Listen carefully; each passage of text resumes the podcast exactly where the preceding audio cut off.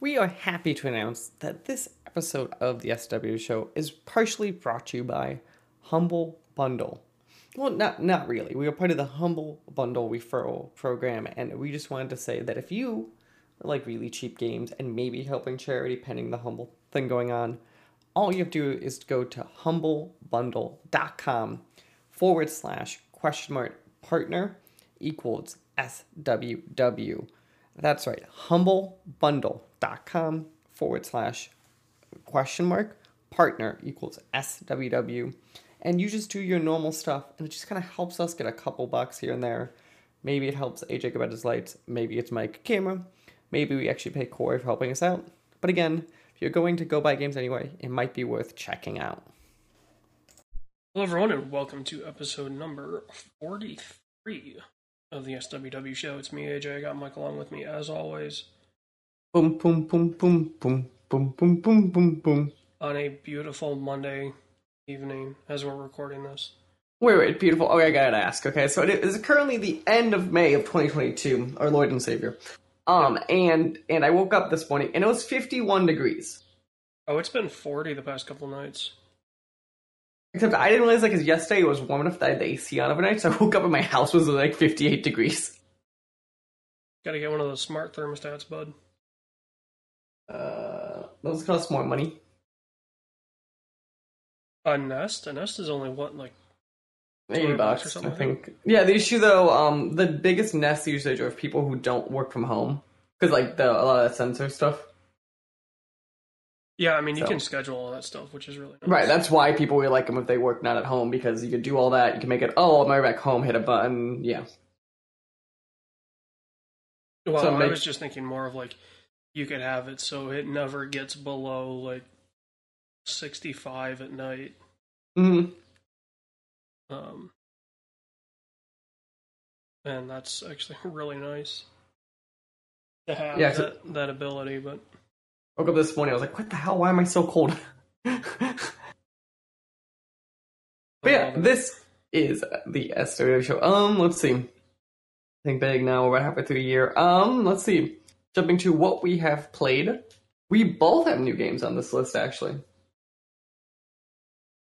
Uh, let's Yeah. start with you. What is Ground Branch? so Ground Branch, I was trying out. This is potentially a stream game. Um, it's along the lines of like a Ready or Not. Um, one of those like super realistic, you know, Arma esque games. hmm where it's like okay you know you got to go in and it's you know basically one shot one kill you know for for rifles and it's a couple shots for smaller caliber smaller caliber things. Um and it's got the whole you know like open doors and swing doors open and like the um it's famous for having that where you could like open the door a little bit And peek through it. yeah, yeah at a time Like thief stuff?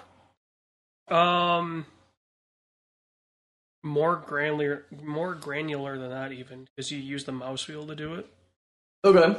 so you can like you can open it and then close it back a little bit if you see something and open it up a little more and and that but um this game's been out in early access since like 2018 like that Mm hmm and it's definitely got noticeable places where it can be improved.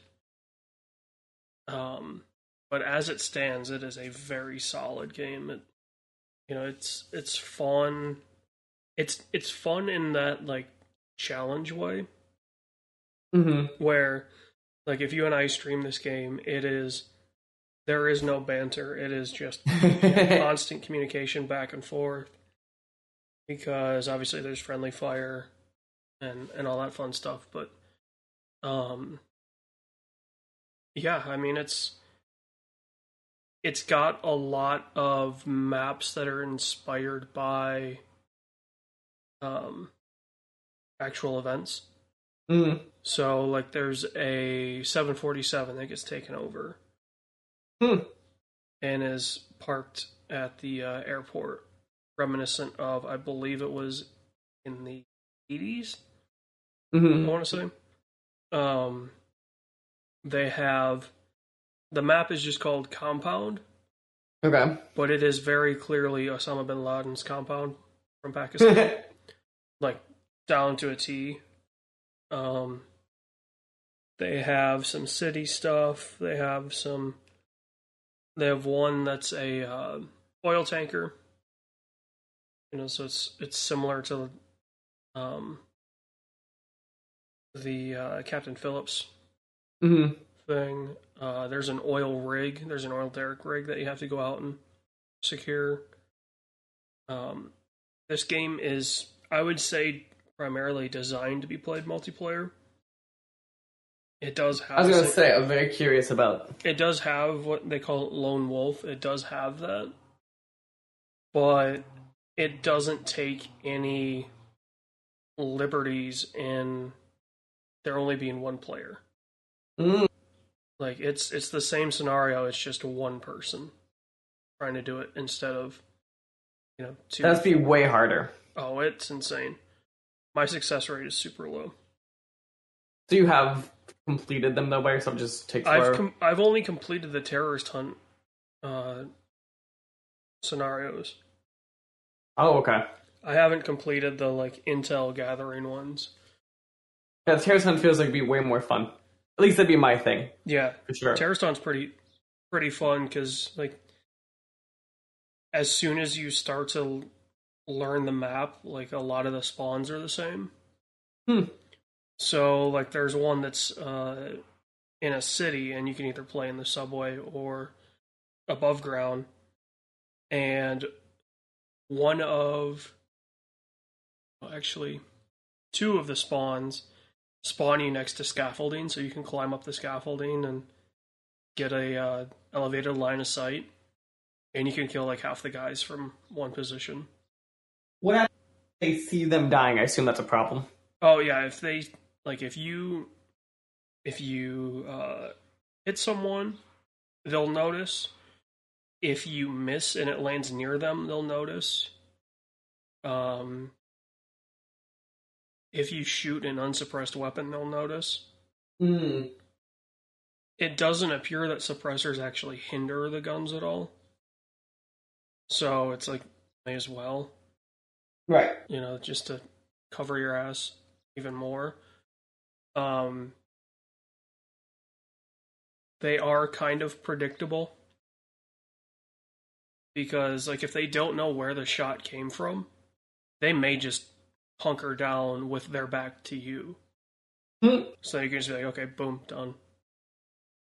Um, and they don't seem to like if if the AI shoot at you, right? Obviously, they don't have suppressed weapons. It doesn't seem to necessarily trigger everyone.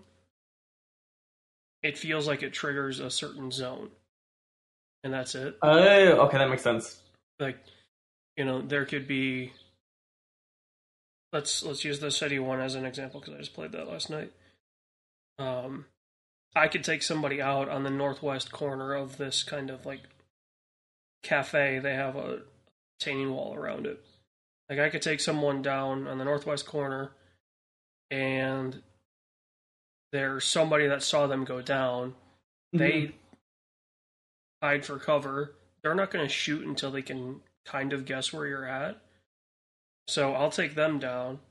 Somebody else sees the person go down, and they'll yell, like their character Oh. yells or whatever. Like you can you can tell when they quote unquote spot you or spot something.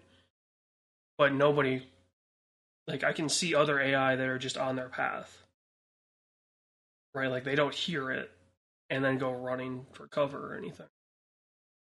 So they are um you go to their store page currently they are pushing a new um AI system. hmm So you know when that comes out we'll see if that helps at all. But uh, to kind of give you an idea of the um, pedigree behind this, this is the group from the original uh, Rainbow Six and Ghost Recon games. Uh, this is Oh, okay. Blackfoot Studios. So, you know, these guys have the chops, right? Like, if you wanted a studio that could make something like this, they're probably the best ones to do it. Okay. Um, so Nice. Yeah. Uh, I've been playing Weird West, uh, which is an immersive sim game set in the shock you in the United States Western. um, basically, it's like it's like what's interesting about it though is that kind of how they tell the story of um the, these vignettes that you just kind of go through the world with and and it's like one of those seems like a regular western and it very quickly kind of turns into something else. I'm enjoying it so far. I think i'm like halfway done with the game. Uh and it definitely feels if you like immersive sims if you like even like theme wise like the old fallout games like it's definitely like one of those type of games. Um it's a devolver game and honestly it, it because devolver games obviously have a certain look or theme to them like Devolver is like obviously a line of quality on this game, but it's interesting because this is a very different game that I, I would think of as Devolver digital games. Well, and that's always the the interesting thing, right? Like you talk about Devolver, like Devolver doesn't really make games; they'll publish games. No, it's Devolver games. I mean, like I just like when I see a game Yeah. from them, like they're thing in my head. I go, oh, Like, Like, I they, picture they have a look, and they want Right. to stick with that look, and I applaud them for that. Mm-hmm. And like Devolver, generally speaking, I think is also a sign of quality. That publisher very rarely has stuff that suck. Um, but yeah, no, I think it's worth checking out. Um, it's an isometric game, uh, and the controls can be a little janky. So those are kind of those those warnings because I know that's a thing for certain people. Uh, but it was just kind of fun. Um, I'm enjoying also just kind of going through that kind of weirdish world that like you're like it seems like a and you're like, is it a world? And then all of a sudden you're like, wait, what world are we in? Because it's not, doesn't feel like humanish anymore, or like um, like America-ish at a certain point. It gets very interesting. Also, it's by WolfEye Studio, which, if I remember right, I believe are old people from Arkane. Um, so that could be kind of where I get a lot of that immersive sim stuff from. Yeah. Uh, but yeah, uh, that's kind of stuff we played. Um, so for what we've seen, apparently AJ just went back into the 80s and, and 90s and started watching classics. Well, it has been what a month since we recorded one of these, so this is just like what I watch on a normal basis. uh, which is apparently Good Morning Vietnam and uh, the classic Caddyshack. Did did Bill Murray ever catch the the gopher? No, remember that's the whole thing. Like That- if you watch, I think there there is a Caddyshack too. I don't know if there's a three. Is it? Yeah, I don't think there is. Um, but yeah, like Caddyshack one ends with the gopher. God, there is a Caddyshack too. That Also, I stars, like, forgot how raunchy Caddyshack was. Oh, it's but like that's that era. Like, have Well, like all of them I knew, fucking- like obviously, like the um, the uh, Dangerfield stuff, but I forgot how like the relationship between Danny and the uh, the um, halfway house girl, where it's like, oh yeah, like they're just madly in love and that, and then he he gets laid by the uh, shit. What's her name? I forget what her name is, but also this might be the first time I've seen the movie not off either VHS or DVD. really. Yeah. They fully were like, okay, where's an ice cube? We need to get her nipples as hard as possible. And also, so, yeah. so I'm reading the Wikipedia for Caddyshack 2.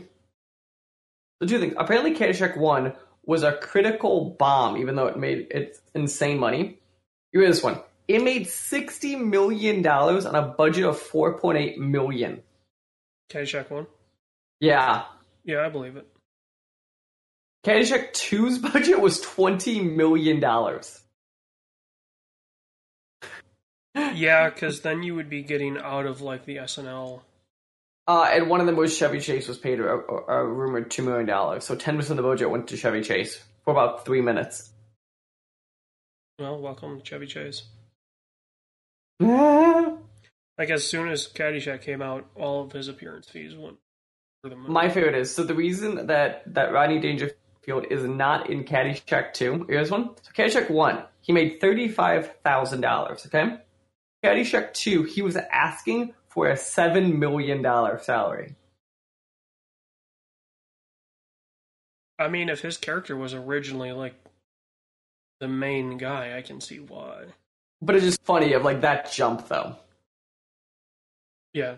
Also, like, you know, uh, look at a lot of those SNL films, right? Like, the first one, the budget is tiny. Uh, Then it bomb. Yeah, it Because- goes balloons. Yeah, because they're like, oh, we're just, you know, Random we're- people, yeah. We're TV guys getting into movies.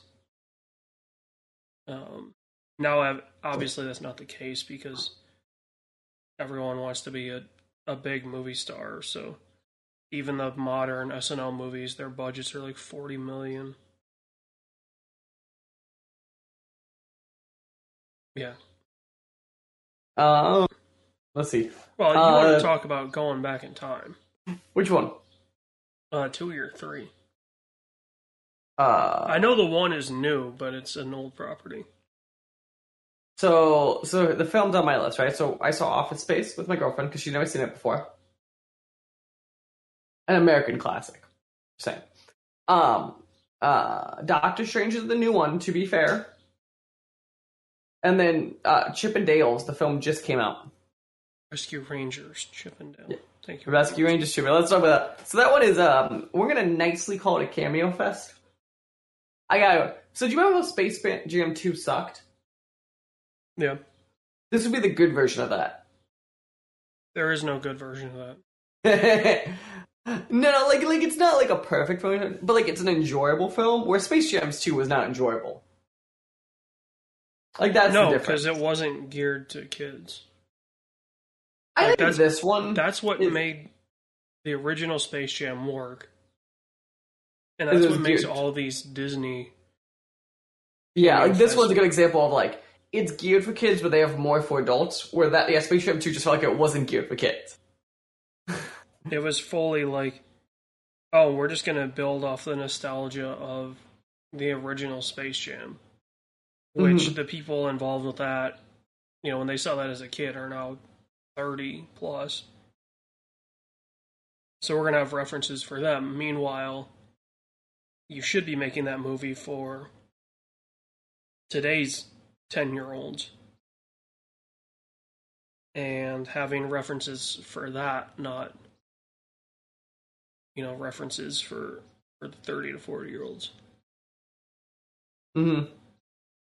Yeah, uh, I was gonna say I enjoyed it. It's worth checking out. It's on Disney Plus, which is what's interesting about this, and it's written by Lonely Island, which I think is a very interesting twist. Which could be why I vibe with the comedy. Uh, the other thing that's new on my list is Doctor Strange: Multiverse Madness. It's another Marvel film. I think there's really cool stuff in there. I think they play with your expectations in fun ways. Um, normal. AJ's tired of Marvel type stuff, so I wouldn't recommend it to him. But like, if you're interested in Marvel, so still, I think it's good, strong, and also they let Sam Raimi just direct, uh, which is good because Sam Raimi's one of those people that like can be a little corny, but like I think he makes fun stuff. Dude, I've been tired of Marvel stuff since Uh, this is more like Post- Thor Ragnarok in the way of the sense of, um, like it is a Marvel film, but like it, it like you know Thor Ragnarok you enjoy it because it's is a Marvel film, but it definitely has stuff that isn't. Or Yeah, I, I enjoyed direct. Ragnarok because it was fun. Like it was breaking away from the cookie cutter. Which I think this is one of those. You know, like I enjoyed the first two Iron Men and then Winter Soldier. because Winter Soldier is so much not a Marvel movie. Like that movie, you could you could change three things about that movie, and it would be an R-rated Jason Bourne Mhm. style movie. You know, like you actually show the gun impacts. You, you know, the language gets a little bluer, and you know you ratchet up the action a little bit. And that movie is an R-rated Jason Bourne style thriller. Meanwhile, like every other Marvel movie is just how can we cram people in here because we want people to recognize this character because we've got a movie that we're making for them that's going to make a billion dollars because you know we have this carrot on a stick of you have to go see all of our movies to make this one make sense Mm-hmm. and I'm just not a I'm not a fan of that. Like, you know, I'm not a fan of cinematic universes anyway, because everyone wants to do the carrot on a stick, and to me, that's such a easy way out. Mm-hmm. Like, you know, there's some extended universes like um I really want HBO to explore the Westworld universe. Yeah, Westworld's one of those shows that I forget exists because it takes so long for them to come out with more. Yeah. Like they needed to spin off and they referenced a couple of different worlds. You know, they like if you go back and read the the couple books that are Westworld's based on, there's like parks for there's the Wild West, there's like a um Imperial Japan, which they show in the show. Um there was like a I want to say one of the worlds was like a um, like prehistoric Neanderthal world. Mm-hmm. Um, you know, like so there was all these all these different kinds of things. Like you could totally do. You know, they could have had three or four shows leading up to a convergence point in Westworld. You know, have have like two or three mini series that it's one season, it's like eight episodes, and it gives you the backstory, and then you know season two of Westworld ends with them finding out that there's other worlds or whatever. Mm-hmm. Um, you know, they could have they could have done really well with that. Um, but like, yeah, I, I'm just so annoyed that the current trend is everything's got to be a cinematic universe. Cause money. Yeah, I understand it gets them money, but also like think about it this way, if I if I pitch to you a movie set in the Top Gun universe, Go on, go on. like what is that? Like you know, there's nothing in the original. Yeah, like at least at least comics, I think we go back to that a second. Yeah. Make sense in the sense of that because comics in their foundation are these like are, are this idea of like oh they're a bunch of people who can eventually interact and that's all the films did. Well, yeah, stuff like like the movie, like stuff like Top Gun or when they when obviously Universal infamously failed on their monsters universe is because like there isn't built the same way for it to make sense in those worlds. Yeah, I mean like the the monsters universe could have worked. The issue was it's the problem of because Marvel wasn't actually truly the first to do this, obviously, but like they were one of the first to kind of figure out the formula. Uh, the issue is all the other studios were trying to also play catch up and just running with it. like if I remember, right, didn't they announce the Monster Universe either as the Mummy came out or te- before it came out? Even I think it was right before it came out. They were like, "This is the first in the monsters universe." right, which is wild to like run out doing that. Like like DC when doing that, we'd be like, okay, we all knew it, but like the movie that they're doing it was just thinking like, why? Why are you doing this? It's like when Sony announced what the twenty Spider-Man movies that never happened. I fully feel like the um the MCU wouldn't be a thing if the first Iron Man movie didn't do well. Oh, 100%. Like, Like because that remember, movie and does not really set up the the cinematic It- universe. It does. Iron Man 2 does more. Like, Iron Man 1 does because uses the word Avengers at the end. That's it. Yeah. This is S.H.I.E.L.D. and Avengers. Like, that's kind of the whole shtick. It's Iron Man 2 that really sets it up. yeah. Because Iron Man 2 literally, like, shows everyone.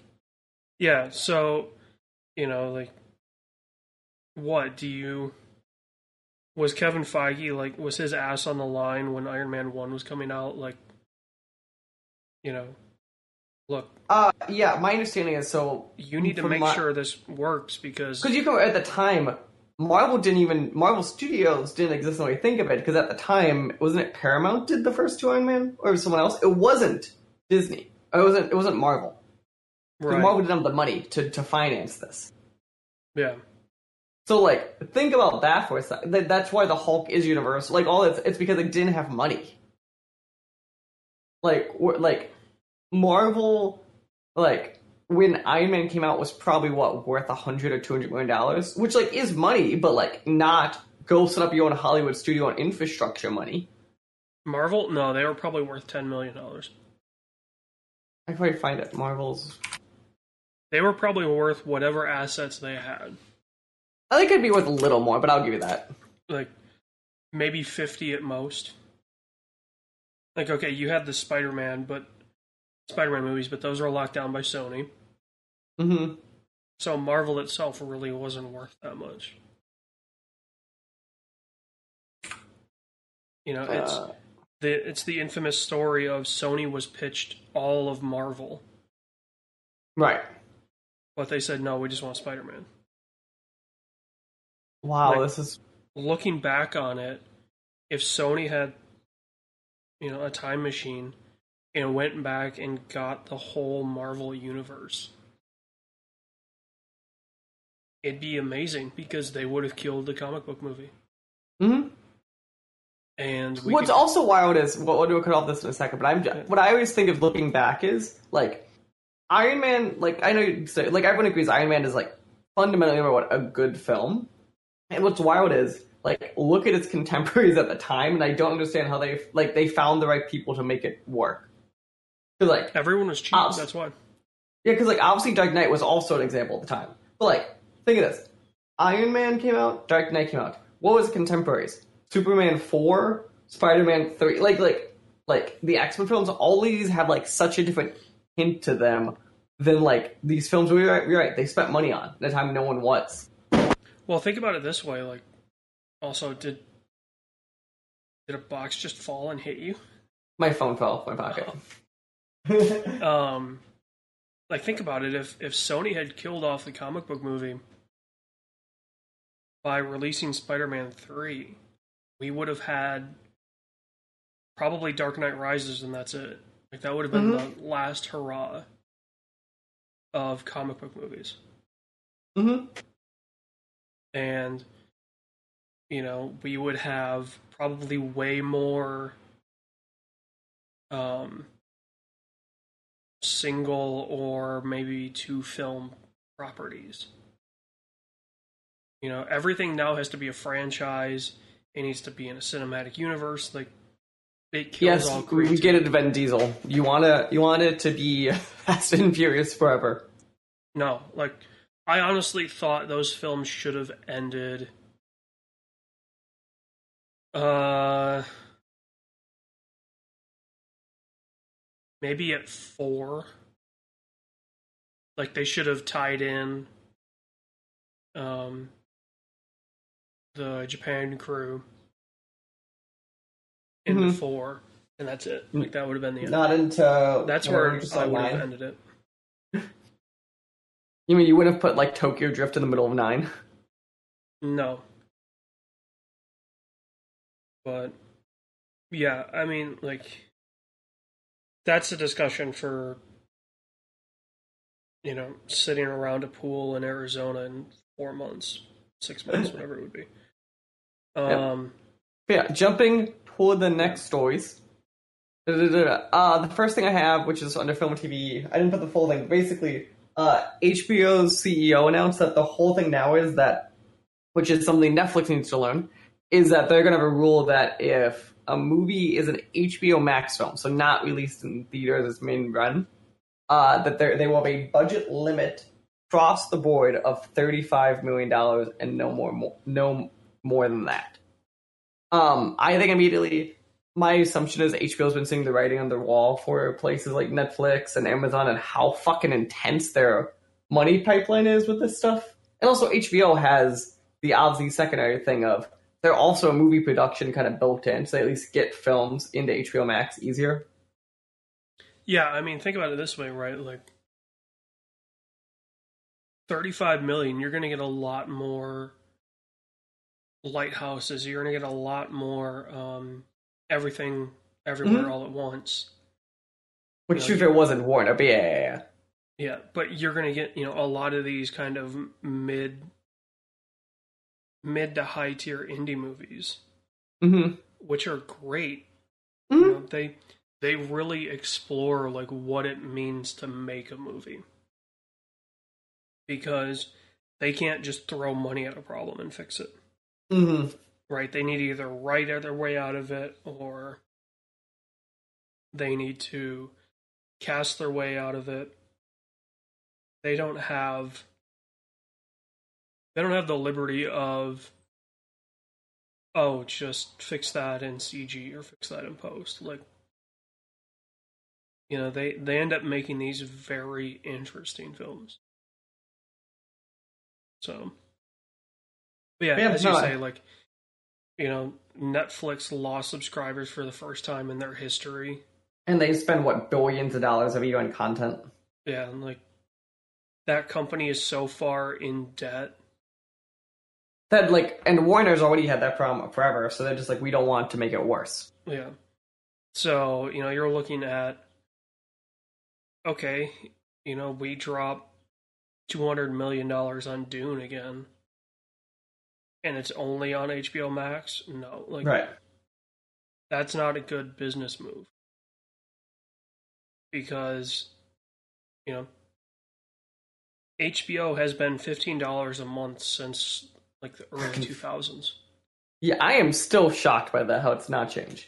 Also, can we discuss how Netflix, their cheapest option is only two dollars less than HBO has been since the two thousands? Yeah, like HBO sees the writing on the wall for Netflix. Like Netflix is pricing themselves out of people's budgets. Mm-hmm. Like, you know, when when HBO is fifteen, when Prime is one hundred and fifty a year, so Mhm. what, like eleven a month? And Prime also at this point has become such a utility for other things. Like Prime Yeah. is a good example of yeah, that's a hundred cent bonus and the thing I like about it, but that's not the reason I had it. Right. Um, Hulu is well fourteen if you get the Disney Plus, Hulu, and ESPN Plus. Why not? Also, if you have an Amex, it's free for the first ha- uh, half this year. Yeah. So So, you know, like there's what 45 50 bucks a month just in streaming services on top of your 50 to 100 dollar 100 dollar a month internet package hmm plus your phone.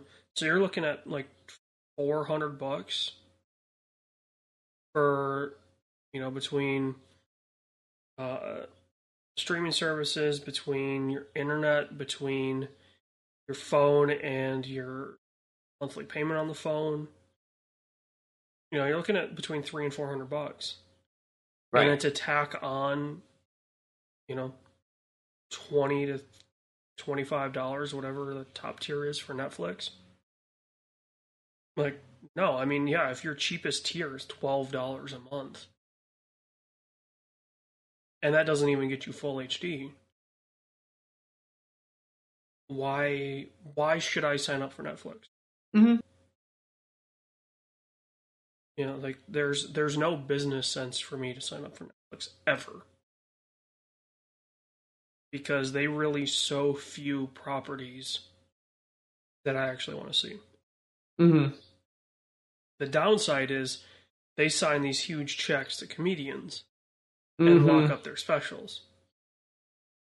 Like I would absolutely watch Chappelle's specials if they were on anything other than Netflix. But because they're on Netflix, I have to go out of my way and find them Mm-hmm. in a legal gray area. Um, Speaking of specials, though, um, the thing that I find interesting, so it, it got announced, it was the last week, week before, that apparently Norm Macdonald uh, shot a secret Netflix stand-up special right before he passed. So Netflix will be releasing that. I am surprised we don't hear about this more. Like maybe with the success of Bo Burnham's Inside They make it a surprise. and Jerrod Carmichael's new special, and now this Norm Macdonald one. Like, why aren't they just filming a special in their house? Mm-hmm. You know, why do I need to rent out a you know concert hall Mm-hmm. to do a special? You know, if if your specials are that reliant on feedback from the crowd, are you really that good of a comedian? Mm-hmm. You know what I mean? Like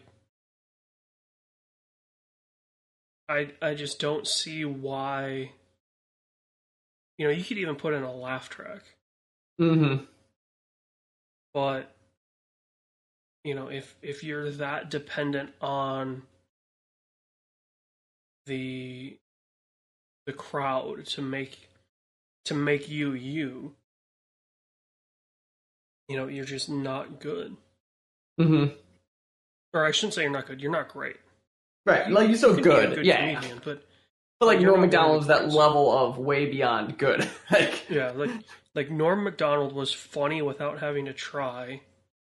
He knew exactly what to say, when to say it, mm-hmm.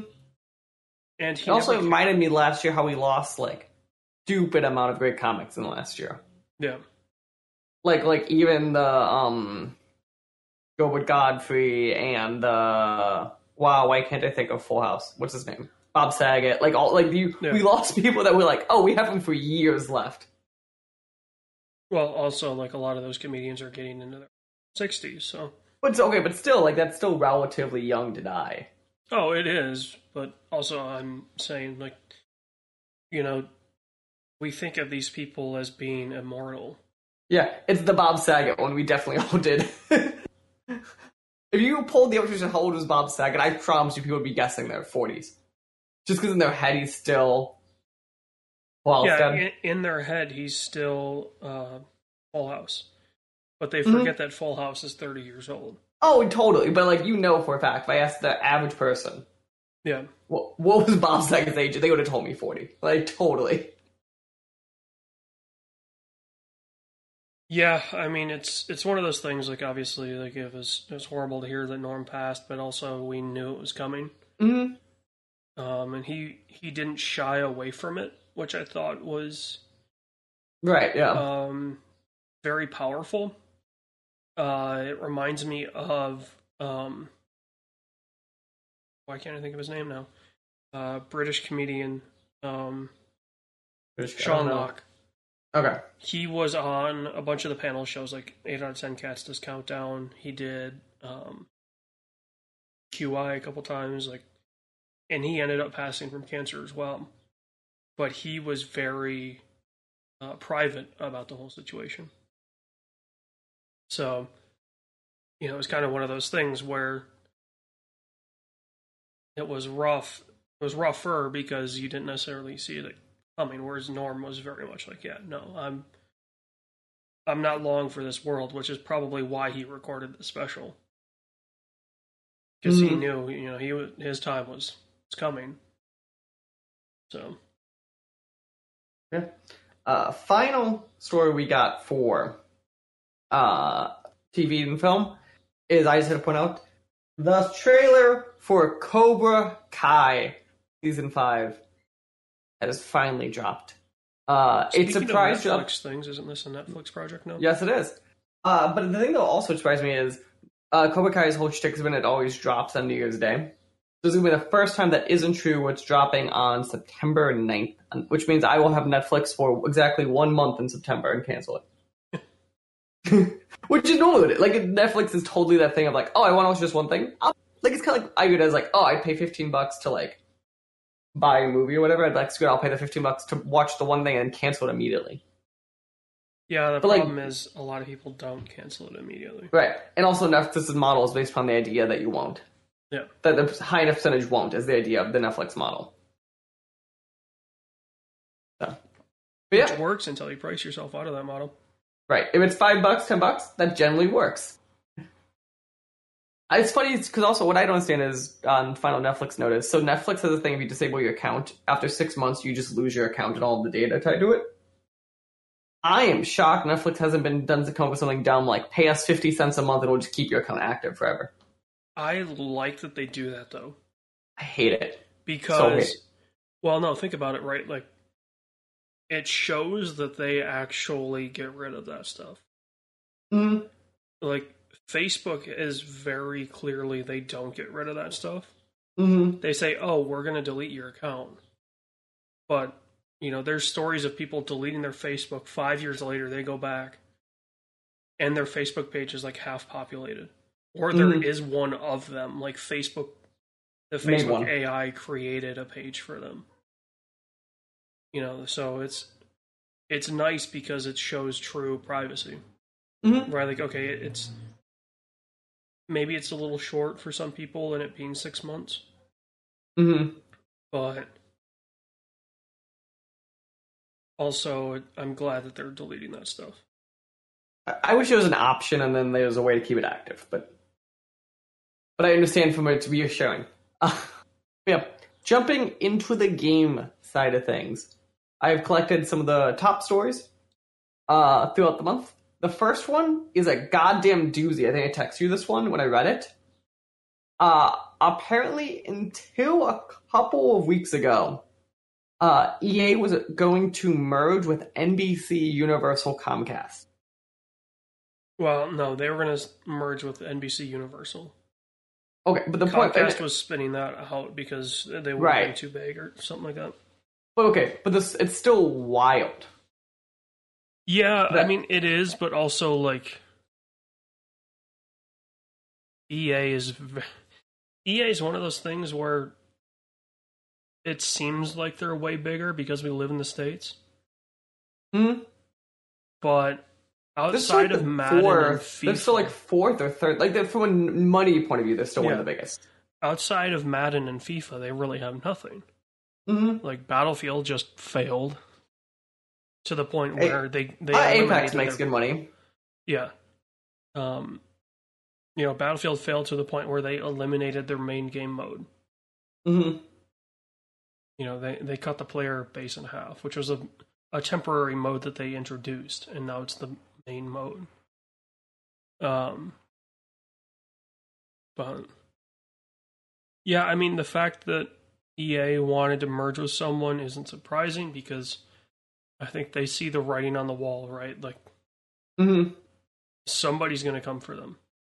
Whether Mhm. it be Sony Corp, whether it be Microsoft, whether it be Because the story is also, just to clarify, the companies that passed on them were Disney, Apple, and Amazon. Can you imagine Disney Electronic Arts? well, Disney has no reason to be in video games. Well, they do. They just license the shit out. But yeah, Yeah.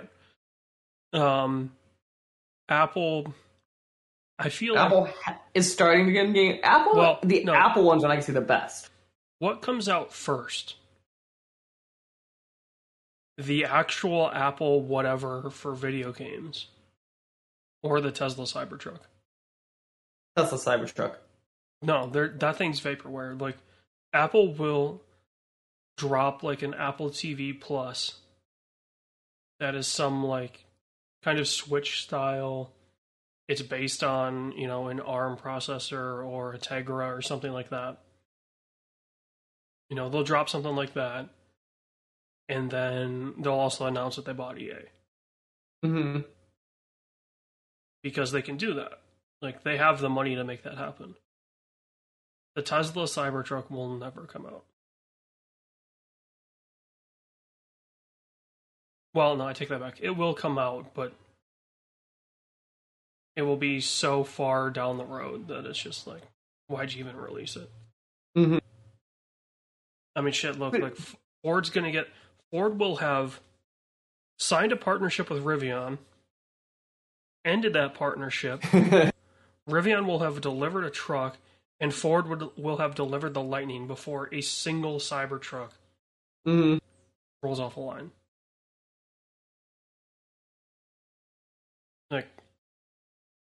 You know that that thing doesn't stand a chance. So, yeah, I I see EA probably holding out now at this point. yeah, at this point, I think it. Like, this does not look good when Comcast, Disney, Apple, and Amazon have passed on you. Right, like this is who else would buy because Microsoft can't until Activision clears. Which, another story. Sure, but like, but like, realistically, like, they, Microsoft can't do anything else until that clears. for Sure, even Sony with Bungie the same way. Yeah, I mean, I feel like the the thing with um the thing with this is I could totally see um when they are allowed I could totally see Tencent coming in and being like, okay, Oh God, yeah. you know like unless the the chinese government doesn't open that stuff back up because they've been basically pulling those companies in Because Chinese government, I thought there's still the whole video game licensing thing. while they're shutting down all western investment like Hmm. you can have whatever you're invested in still Now. But they've stopped all of that like they're fining Tencent because of Tencent trying to go and find things to invest in and all that and it seems like a shit show in China right now Hmm. Yeah. Uh, next news said, though- story. just to finish this EA thing off, what about India? What about India? Is there a company in India that we don't know about that's a cajillion dollar company There always is. and they just buy EA? See, you're getting this the wrong way. We're gonna wake up one day and Embracer somehow buys them. I don't think Embracer has that kind of. I, d- I don't see how Embracer can pull those kinds of strings. They do, and they're gonna be like, "What the fuck's Embracer?" I'm convinced Embracer is like some sort of like Bill Gates, like Right, well- in a shady look. Like, I have a feeling it's a couple of the Middle Eastern com- uh, countries. because like the embrace Embracer money Embracer has does not make sense. No, well, I mean, originally, I, I think everyone thought it was Russian. Because everyone thought it was a fake company. We're like, who? What do you mean they bought THQ? What do you mean they changed their name? Well, THQ also went up for auction. But like, but it was still this thing of like when they started doing all that shit, and then they bought Deep Silver, like all of that. We're like, what is going on? But also, think about it this way, right? Like, they bought Deep Silver, they bought Crytek. Both of those companies had severe money problems when they bought them. No, no, totally. But like, who came? In, like the idea that someone came in and bought them was still that thing of I just think they're they're really smart and they're backed by somebody big. Mm-hmm. Know, I don't think it's I don't think it's some shady thing. I think it's just you know, it's potentially, you know, either uh, Saudi Arabian or uh, UAE or um, Qatari. Like, it's it's one of those countries because they're trying to diversify out of oil. divest out of the oil industry. So, what better way than to acquire these video game companies for Mhm. pennies on the dollar and then make a killing? And part of the Embracer strategy as we finish up is like the whole like you make really cheap either remakes or whatever, and like get them on Game Pass and all that. Stuff. Like kind of do a bunch of those smaller things. Yeah, so for them to pick up EA, I mean, EA pretty much does that stuff already. Like, Mm-hmm. Yeah, but new story that you're gonna appreciate is the AEW game finally gets a title and some early gameplay. If you wanna go check it out, it's at AEW Games on Twitter. It is the obviously made by Yuke's. Um, and I just gotta say immediately, I'm surprised how good it looks. I'm I'm hoping we get a good wrestling game out of this, but there is still I'm no release worried. date. It's it's Yuke's, so and Yuke's can make something that looks amazing, but Mhm. then the gameplay's dog shit. Like when you actually get hands on. Mhm. So that's what I'm worried about. Sure. I'm just gonna be very curious, kind of, how it ends up being. And also, it's been in development forever, so. Speaking of forever, isn't the tagline "Fight Forever"? Yes, it is. Yes, it Which can we just get that term out of wrestling? That chant out of wrestling? It's that the what and the CM Punk chance. you don't like the CM Punk chance? No. Even when Punk is in the promotion. Right, I think they're just stupid. Uh, to be fair, nothing was bad. Was it the WGE one forever that their that their anniversary one was like forever or something? And now forever.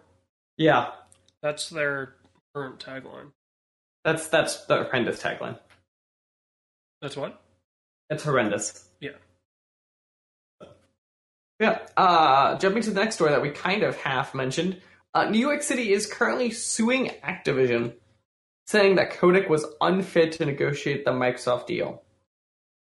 Uh, what I find interesting about this lawsuit is a, I think I don't think it's gonna go anywhere. Just generally speaking, reading kind of what the, the case is and where it is and all that. Um, but B, I think it's interesting because they're not saying that the deal was wrong for shareholders, just the the person who made the deal is a wrong person to make it. Yeah, but I mean, also, like we talked about, you know, Microsoft has to wait for this deal to close. Mhm. Let's just list off why it might not close. Uh, Activision is currently facing all of these lawsuits a federal harassment suit that was settled but it's facing appeal, Mm-hmm. A discrimination suit from the state of California, Mm-hmm. a purported class action suit, Mm-hmm. four shareholder lawsuits, which have been consolidated down to two Mhm. lawsuits, eight lawsuits over the Microsoft merger, which four of those were voluntarily dismissed by the. Uh, And again, eight. You could probably make that into one, but yeah, yeah, yeah. Yeah. Like I bet you could end up being a big one, just being realistic. yeah, it'll probably be a class action of some sort. Mm-hmm. That makes sense. Like, yeah, two two twenty complaints, including the one from New York City. Basically, a two twenty complaint is unfit to function, pretty much. mhm. And an SEC investigation and insider trading inquiries. and the new one that also just dropped today is the National Labor Relations Board is now suing Activision, saying they're union busting. So, yeah, money is It- the deal still goes through. I think I might hit Rocky Road next month. My money, my money is by this time next year, it will be done. but think about it this way, right? If I'm a savvy businessman and I am privy to the shareholder meetings for Microsoft, does this not come up in the call? Like, how can this be a good faith deal? Mm-hmm. Right? Like, you know, it doesn't look good that a company that I'm invested in is buying a company currently facing what is it, ten plus lawsuits. Yeah, it's gonna be a very interesting type. Like, I'm very, very curious on how all this kind of PR wise unfolds too. And the fact that more of these are coming, Mm-hmm. right? Not slowing I, down. I think a lot of people thought, okay, maybe with Microsoft announcing they were going to purchase them, maybe some of this will start slowing down. Maybe some of Mhm. these will go away. Like, like some of it's like built. Like, this is gonna sound horrible. But I'm trying to make this right. Is um, like some of this was built in the pipeline, right? So like the idea that that that they were Microsoft was buying them, and then like oh, something came about from five years ago, still bad, so as we fixed. But like Microsoft could at least make a PR argument of oh, this is the past, we're gonna fix it from sleep and then, but they're not currently happening. But the lawsuits that are happening now are about stuff that's actively happening. Yeah. So, it, yeah, I just, hmm.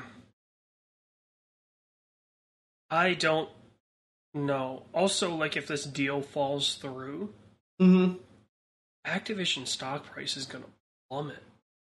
I put some money in Activision stock because it's not trading at the buy rate because there's some level of uncertainty. So we'll see. I mean, think of, because think about if you're an investor, like, oh, like I'm gonna hop on the coattails of this company, they're gonna get bought out at the buy price, and then I'll make some money. Right, because right now the stock's trading at like 15 bucks under the buy price. So if you're confident it's going to go through, it's the easiest way to make money. Right. But if this deal drops, that stock's gonna go to Right. nothing. Because everybody, everybody that got in when, you know, it was announced that something might happen, people got in. The deal was announced, price went up, and now it's kind of gone back down. There's gonna be a lot of people wanting to get out. Mm-hmm. And it's like I, I was talking to my mom over the weekend. I go, you know, I can't wait for the market to crash. Whoa, whoa, whoa, whoa. She goes, why is that? I'm like, because I'm still young, right? Like, I'm 26. So if the market crashes before I'm 30, I can be in a very good position by the time I'm 50. mm-hmm. Like, very good. But Nice. Yeah. But yeah. Uh, let's see. Next story. also, I love to watch the world burn because I think the way the stock market currently works is just ridiculous. Uh, but yeah, uh, next thing is uh, just general stuff. If you guys want to dig into it, uh, we're gonna dig into a bit. Uh, PS Plus has kind of announced their whole overhaul in better terms. So you go find that on the Sony blog talking about all of the changes, kind of, and the worst flowchart you ever see of your life. Um, one of the big things though with the new PS Plus is there are gonna be trophies in old games and select games that developers want to put trophies into and Ubisoft Plus will be included with that PS Plus premium It's- program. It's just plus classics. It's Is that the, full trophies? Ubisoft Plus. Oh, okay, okay, okay. No, so Ubisoft Plus Classic is going to launch with this.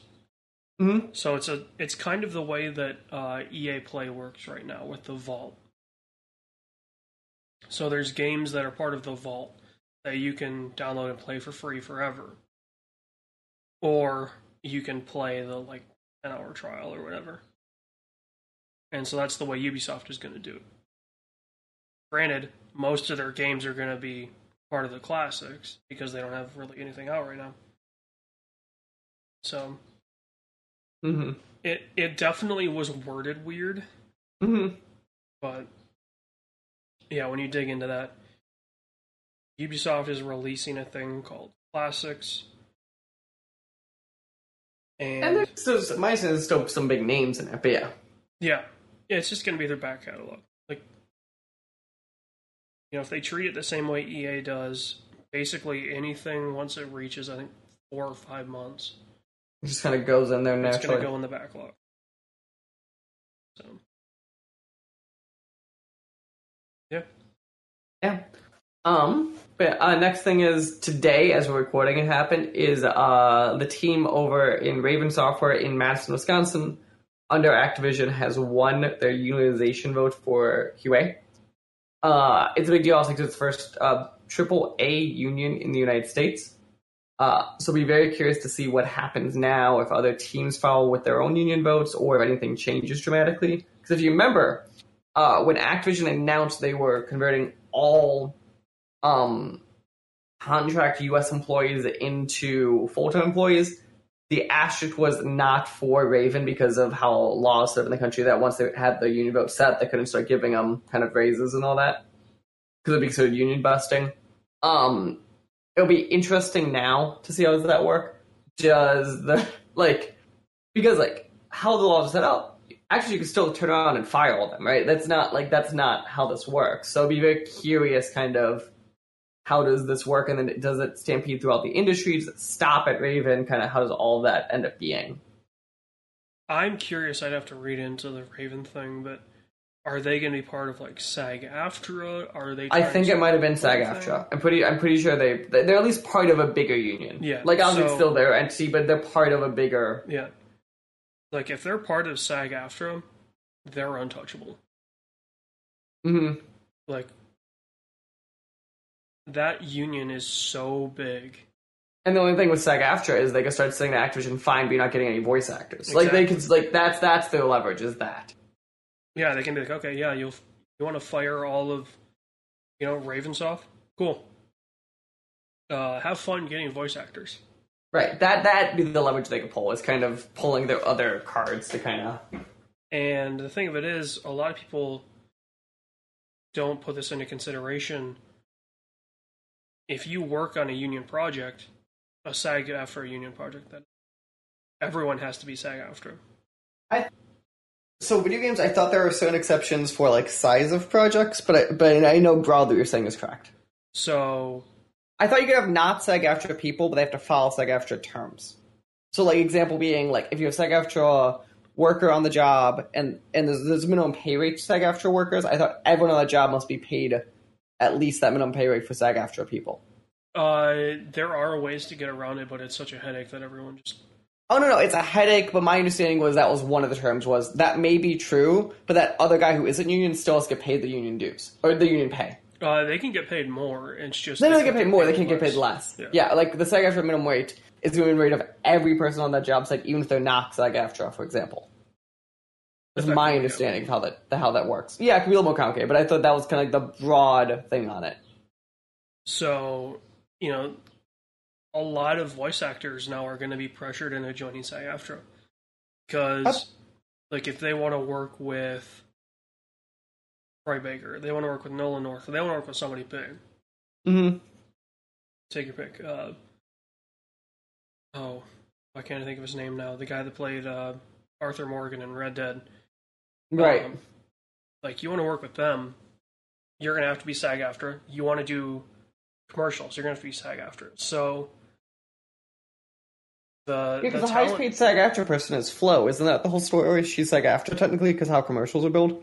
yeah, I mean, even voice act. I thought she was considered a voice actor because our commercials she is considered a voice actor because uh, that stuff gets turned into radio ads as well. So, Right, but that's what I think because a lot of commercials do also. But Yeah. yeah, I thought she was the highest paid example of that. um, I think Matthew McConaughey would have been, but He's also just generally SAG. Like him is he's a weird. He's this like I thought there was celebrity rules versus I am a pro. Like, I thought there was all that kind of. there's different tiers, yeah, but um, you know, he was doing the uh, the Lincoln ads there for a little bit, so and those got put on the radio, so he probably would have been the highest paid voice actor during that time, but um, Mhm. yeah, I mean, this is this puts Activision in a world of hurt because now there's a president, precedent, not a president, precedent for other President studios. Bobby Kotick. God, I watched Moneyball. Oh, I didn't put that on there. I watched Moneyball as well, and his like little cameo in that. He is such a sleazebag. He is playing Bobby Kotick. He is not playing the uh, owner of the A's. He is playing himself.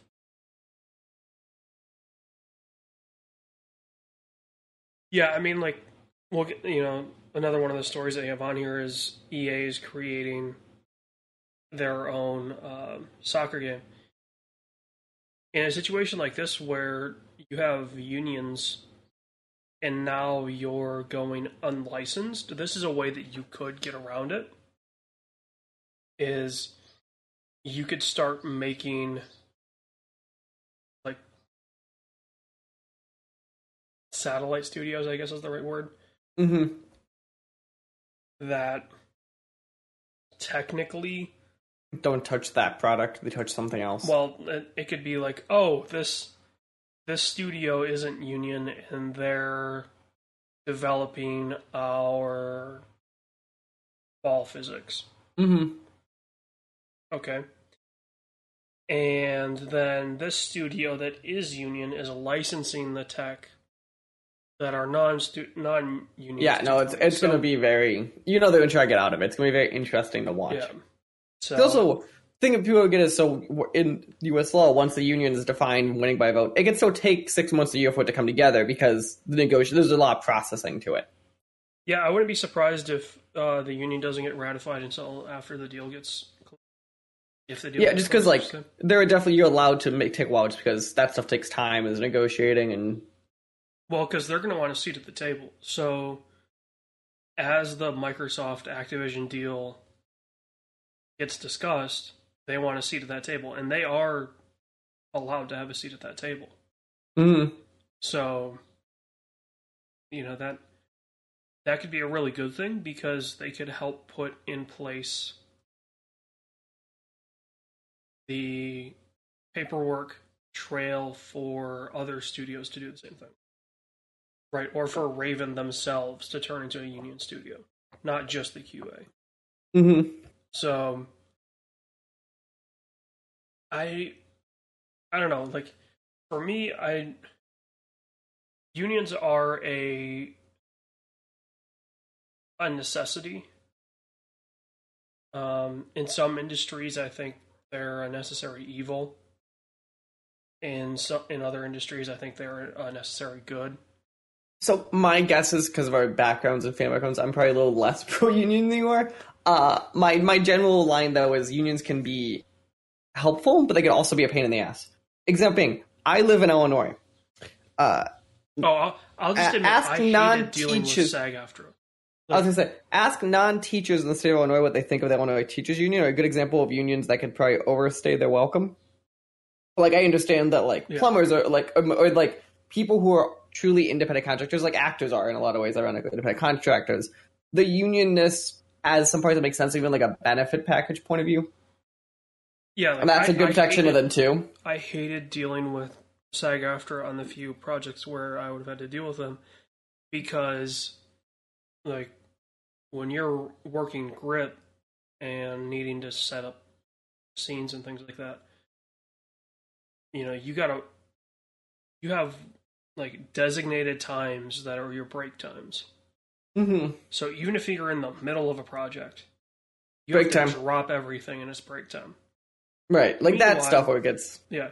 Meanwhile, like indie shoots that weren't union shoots, if it took me four hours to set up a set, I could work those four hours, take a break after that, hmm you know, and and then get on with my day. So, you know, it is good because also because of SAG-AFTRA, you know, uh, you're no longer working like 30 hours in a two day period. Like, mm-hmm. you, know, you, you max out at 12 and your next day can't start until eight hours after the furthest person gets home. Yeah. So, you know, like like that part of it is really cool because, you know, say for example, uh, we have a shoot in San Francisco, and I live in Sacramento to save money. Mm-hmm. Well, the next day can't start until eight after eight hours after I get home, which is like an hour and a half. So you're still getting like five hours of sleep before your day starts. And then they're limited to 12 hours. So, you know, you could get home, work a 12, and then you could have like a four day weekend effectively. So, hmm you know, it, it's one of those things where the the unions for independent contractors in the sense of your handymen, your plumbers, your electricians, your steel workers, your like that stuff, like production stuff, absolutely they need unions. Mm-hmm. Because otherwise capitalism would take over right like capitalism does not care. They'll work somebody until they die and replace them with someone else. Because that's what you do. Right? Like that's that's what capitalism does. And there's nothing inherently wrong with that. That's just the way the system is. Right? Like the, the system is flawed in that way. Right? There's no caring about your workers. hmm If you want pure capitalism, like you don't you don't care. Um so but yeah, unions for white collar jobs, teachers unions, your um, secretaries unions. And like, I'm gonna, I'm gonna, I'm gonna play the devil's advocate here. There are states or locations in the country where teachers union yada yada fine. I live in Illinois. You want to, you want to rant about unions all day? Have anyone look at Illinois tax bills? oh yeah, like um, the the teachers unions in every state are are pretty ridiculous. And like there are states where I've heard legitimate complaint. It's always my line, right? Like I would like I think Florida a couple years ago raised their minimum teacher salary to like forty five K or something. I'm like, oh, that was a legitimate complaint of the unions. Illinois, there were spots where I've seen teachers make an average of like ninety K in like a town where like the average person makes like twenty five and they're like, We need a raise. And I'm like, I want you to go like just explain to that person there who's with you in line what you make and just see how this raise goes. Yeah, I mean it, it's one of those situations where unions can get too big. Um, but also like it's the inherent uh, issue with unions because you could have a teacher in downtown Chicago. They can't live on ninety a year, right? For for them to maintain what they need and to maintain kind of the standard that and and sure but like i live in like a northern suburb and like ninety percent of these northern suburbs right here you could not like there are Yeah. some exceptions actually here but like bro, but also the suburbs are this thing also where i'm like oh you can't afford to live in the town and teach can you afford to live in the town next door that's one mile out of that district like I, i'm not listening your complaint to me is a different type of complaint Yeah. So Like, you know that's they- part of it, too. set it. They obviously set it based on kind of the highest earners. Um, Michigan does this too. It just doesn't get talked about. Where the teachers' unions in the regions will actually base it on, like for example, like the West Michigan area. They're going to base it on Grand Rapids because that's where the most expensive schools are going to be. So, you know, like one of the wealthiest public schools in the state is East Grand Rapids. They're going to push for their teachers to get paid like teachers at East Grand Rapids, even if they're teaching in, you know, uh, I don't know, Ravenna, Ravenna. That's a town of like 500 people. They don't even have enough students to field a full football team. So they play seven on seven. And they have one team. They don't have a JV varsity. They have one team. wait So- they do really do seven on seven Yeah. wow Yeah, Michigan's got uh, seven on seven and eight on eight leagues. i did not realize that Yeah, it's for because I mean we have so many small towns, right? Like And I guess you have part of it's like where I'm in Illinois, where like sure we have a couple metros, but like we really have one big metro that houses like ninety percent of our Yeah. people. Where So, like I mean- you, it's a little less so. yeah, like you know even even in the Grand Rapids metro, we've got probably eight to ten towns that are considered in the Grand Rapids metro that have either seven on seven or eight on eight teams. So you know it, it's one of those things, right? Like uh, unions are always going to try to get their workers the most. And I just think at some point it loses them a little credibility. Like I, I think that's the line. It's a credibility line always. It's a Yeah. discussion of you. Of course, you want what's best for your people. That like that makes sense why you do, but you, you have to understand from the outside. Then it's really easy to point to things that make you seem less credible. just look at the UAW, baby.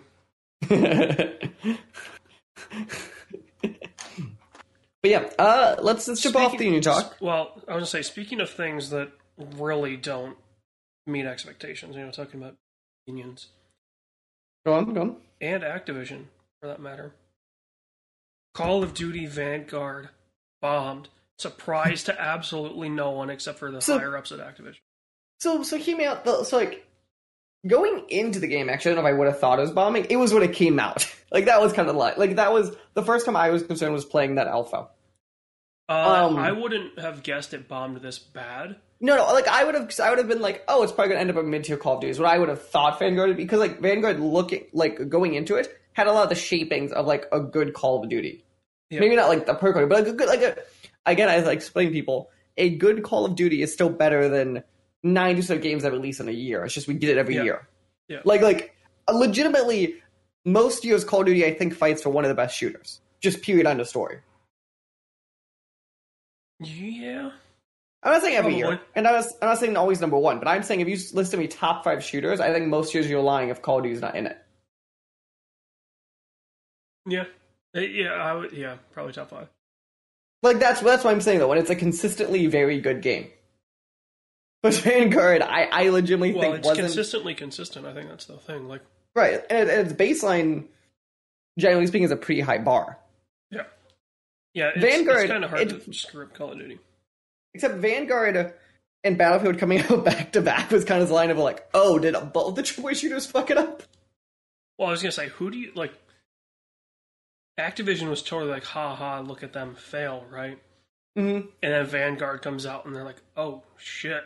But but part of it though is their baseline for success is so much higher of Call of Duty. Like I bet like Call of Duty is still like like Yeah. if Battlefield sold Call of Vanguard numbers, even it being actually just pointed, I bet you it would have been a Battlefield success. success. I mean, the thing with Battlefield is always it has legs, Mm-hmm. right? So that's where they make their money. They make their money on uh, map packs, and they make their money on skins, and they make their money Or on servers forever. servers. About, yeah, They were the So- first big game I ever heard doing servers, for example. Yeah, I mean those go back to Sure, but like, but like they were like it was the biggest game doing it for sure. That was Yeah. like in the mainstream. Like it was the biggest, not like here's a random Korean MMO game doing it. Like it was a Western mainstream game doing a server rental. yeah, and it was easy. Mm. Um, But you know, uh, to put in perspective, the second part of what AJ is saying, Elden Ring is now the number one selling game in the last rolling twelve months, which has only been on the market for two. um, which which which is why this perspective in the last ten years, only two games besides Elden Ring have outsold Call of Duty in a given year, and they're called GTA Five and Red Dead Two. yeah, Those are the only those are- games in the last decade to have outsold a Call of Duty, and now Elden Ring is the third. Grand Theft Auto 5 could have released the same day as Call of Duty, as Battlefield, as, you know, take your pick. Like, what's a Madden, FIFA? Mhm. They could have them all up on the same day. Red Dead would still have done triple the numbers of every other game. Mm-hmm. So, But it's just interesting though, like yeah. especially about the Elden Ring discussion, like how big Elden Ring has become become because like no one was tracking Elden Ring to become this juggernaut. No, I I feel like this is a game that greatly benefited from um FOMO probably. Like Mm-hmm. it was a game that, you know, it's available on everything, right? So it's PS4, PS5, PC, obviously the Xbox equivalents. So anyone could play it. You know, you didn't have to be like, oh, you got to go out and grab a Mm-hmm. you know you got to either buy from a scalper or um you know have 10,000 bots trying to buy you a PS5 or Xbox Series X. You don't have to do that. You could play it on Mhm. what you got. It would play the exact same. Things wouldn't look as good but still play the same. So. Yeah. and I feel like having uh, double R attached to it Mm-hmm. probably helped its public image. Oh yeah. so it, it got it into the eyes of more people. Also, like there are a lot of people now that they just work from home. Right? They change Mhm. careers over the course of 20 or 21 to a job that they can re- work remote most of the time, not all the time. So they're getting back into video games. They're getting back into, you know, uh, board games. They're they're getting back into this stuff that you kind of need an investment for. Mm-hmm. So doesn't surprise me. Um, another thing that didn't surprise me: Eve Online officially announcing Microsoft Excel support. Oh, so I had it was their dumb e- annual event. I usually went down because I thought it was the not fu- It's the funniest shit I've ever heard in my life because it's been the fucking running joke forever that that even also that do you see the picture they released for this? It was like those like merger pictures. It was Eve Online Hearts Excel. Yeah, but It was this, funny. So this came out of. Um, let me make sure I get the name of the uh, event right. Uh, Nerd Convention 101. No, it's um, FanFest. That's what they call it. Mm-hmm. This event, FanFest, it takes place in Reykjavik every not every year no, but um, it used to be every year, and they used to bring in like a third of Iceland's population. Iceland's a country of like three hundred fifty thousand people. Isn't that small? It's really small. It is 366,000 people. Yeah. So there's reports of this thing bringing in like a hundred thousand to basically like this is Eve's E3 or this is Eve's you know yearly shareholder meeting. Mm-hmm. You know this is this is um I don't know if you've ever seen the videos like Walmart used to hold their annual shareholder meeting in like an NBA arena Right. Yeah. to yeah. fit all the people in there. This is that equivalent. It's kind of like the whole Warren Buffett does for Berkshire. Yeah. Whatever that thing is called in Omaha over here. So, you know, I don't know how many people went this year, but Yeah, I actually don't know. Like, I know Eve Online still makes money. Actually, I don't. I have I have zero concept concept of the scale of Eve Online anymore. Yeah, I mean, this is Eve is one of those games where um, you forget about it until either FanFest happens or one of you know one faction starts a war with another and $200,000 worth of ships blow like this is I think this is the only game maybe outside a WoW where you can put a definitive price tag on everything. Mm-hmm. because everything in the game cost ISK. And you can convert or you can buy ISK with Iceland ISK. And you can then convert US dollar into Iceland ISK so you can see how much everything cost. You know, you could just go buy one of these big ships. It'd cost you like five grand. But you could do it. So it is very interesting. And final news story. Speaking of companies that didn't make money that we all could have screamed through the rooftops, uh, Outriders didn't even break even in 2021. I'm What for- Outriders? Thank you. There we go. There we go. Uh, it is Square Enix's People Can Fly's um one of their those live games. Like a Okay. third person. De- it's a Destiny ish, but it's Again, what is Outriders? Like I think that that's why it didn't break even. I don't know what this game is. and you pay enough attention, you think that you'd have like an idea. Like that's what that's the line of like, like AJ's genuinely confused right now by this, and like that should tell you something. Like either of the games we're familiar with, me and AJ genuinely like have an idea that it, what a game is. We don't remember every We've at detail least about it. heard of a game. Right, right. We at least be like, oh, was that who was that? Or I remember hearing about this. Yeah, this was a game that like I listened to podcasts that I heard about it. Otherwise, I would never have heard about launching. Like that's how bad of a launch it had. Um, so it'll be interesting. Episode because People Can Fly is one of those studios that I always want to succeed more than they do. Because People Can Fly, I'm assuming you're somewhat familiar with them. Uh, they made Bulletstorm, Gears of War Judgment. They were um, an Epic Game Studio, but then I think what they the bought shit? themselves They out. just linked straight to their. No way. Well, So in the um, Eurogamer article, Mhm. if you click on the People Can Fly hyperlink, it's just the director's report. Like it's the full 21 director's report. So like I can look, let's see. Do you want to know about their organizational structure? Because that's page 6.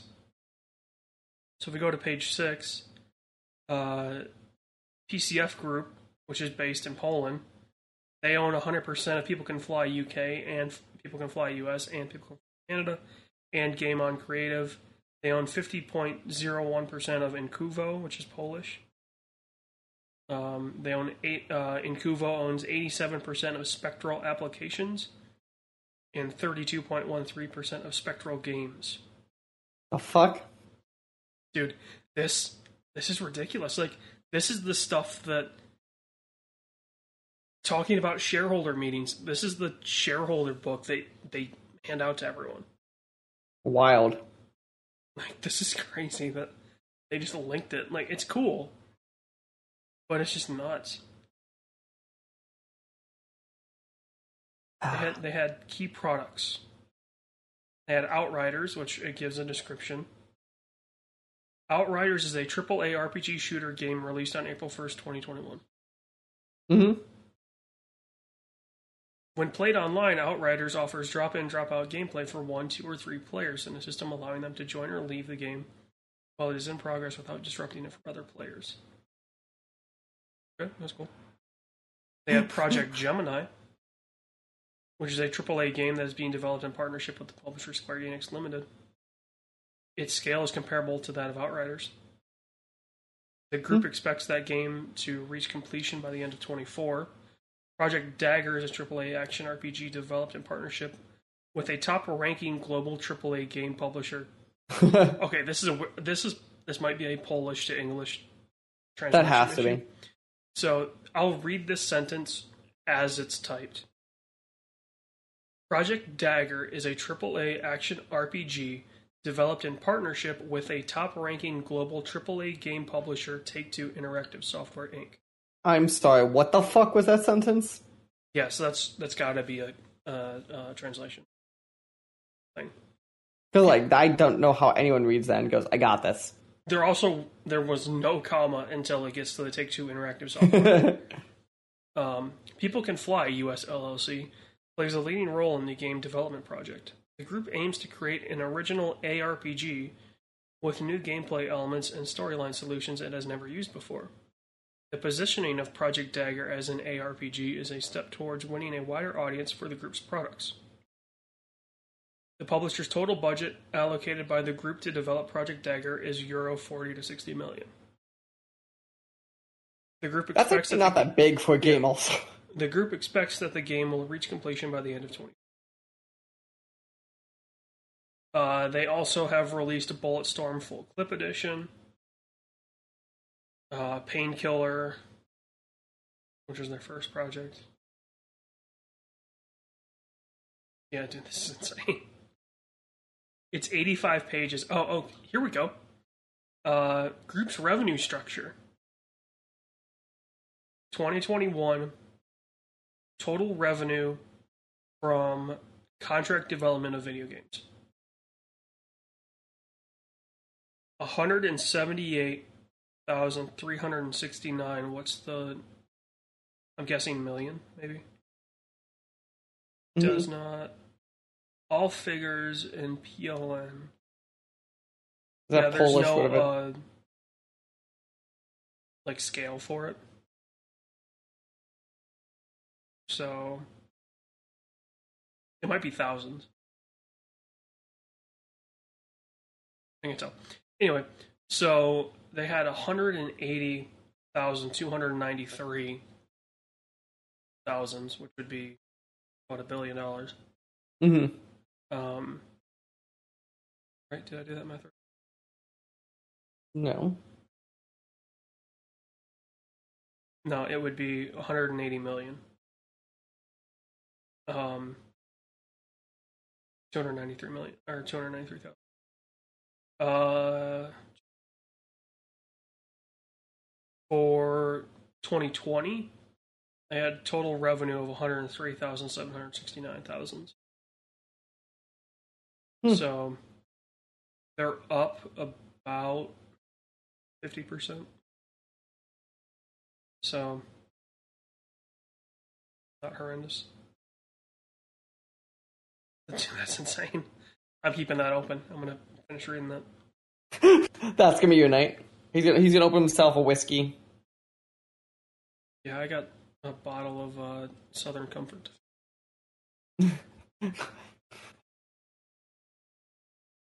Oh my! I didn't realize financials was AJ's thing, but apparently it is. It's not necessarily my thing, but the fact that It's out, yeah. I can just see that. Like normally, that stuff is kind of confidential to shareholders, but But yeah. that's crazy. Okay, so to finish up the show, first off, the giant games coming up. At this point, it's kind of tailing to this year because, like always, summers are dead. Um, so Sonic Origins comes out the day we're recording is on June 23rd. Saints Row is currently slated to come out on August 23rd, which I still don't believe that one. Gotham Knights has been. Is it October 25th still? Did I get that right, or did that get delayed again? Uh, I think that's right. They just cut the PS4. That, I know they cut the PS4 just so we skipped, but yeah, I, I I think it is still the correct date. I believe accounts. Saints Row is releasing because IGN is doing all kinds of stuff for it. Sure. Um, and that game is so late, it's not even funny. Um, uh, yeah, but Gotham Knights, October 25th. Starfield has been delayed, and I'm marking the delay count to delay number one. So it is no longer releasing on November 11th, 2022. It is now delayed into Q1 of 2023. We will be keeping a delay counter Which here. uh, I hate to break it to people. That means the earliest would be April. Yeah, realist. I think I think that is the key one. Because, well, they might. I'd have to look I- at their I- fiscal year, but I actually, they, I think they might have said calendar year Q1, not fiscal year Q1. Hmm. So that'd be March 31st would be the cutoff. yeah. So I, I, I actually to be fair, if it's calendar, then yeah, that that's okay. right. To be fair, I I know this is Q1. I don't remember what they said, but the whole point is Starfield's been delayed, and also Redfall, which is the new game by Arkane, has been delayed in 2023. Um, Starfield one is interesting because like, you know, everyone internally in marketing wanted to hit that damn date. Like you know for a fact they wanted to release this game on the 11th anniversary of Skyrim. Oh, I told you it wasn't going to happen. Oh no, and I didn't think it was either, but you know they wanted to. One. From day one. yeah, if that game actually came out this year, I was gonna be in shock. That just felt like a game that when they when they announced it in within eighteen months, like, there's no way because they were doing the entire engine and stuff, like just little things that just take forever. Well, it'd been announced longer than that, right? Like they had announced it back during that that E3 where It was 2021. It was announced. Starfield.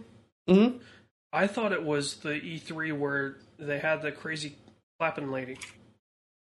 Starfield was announced. Holy shit! 2018. Told you. What the fuck? That's the same one where they announced Elder Scrolls Six. Yeah, yeah, yeah. That was the one where they they, they did the same amount of. Elder Scrolls 6 is not coming out for another 10 years. I hope people realize. Yeah, that game. It's the same team. Like, That game is not coming out anytime soon. Yeah. If you want your kid to play uh, Elder Scrolls Six, You got a couple years before you even have to worry about having a kid.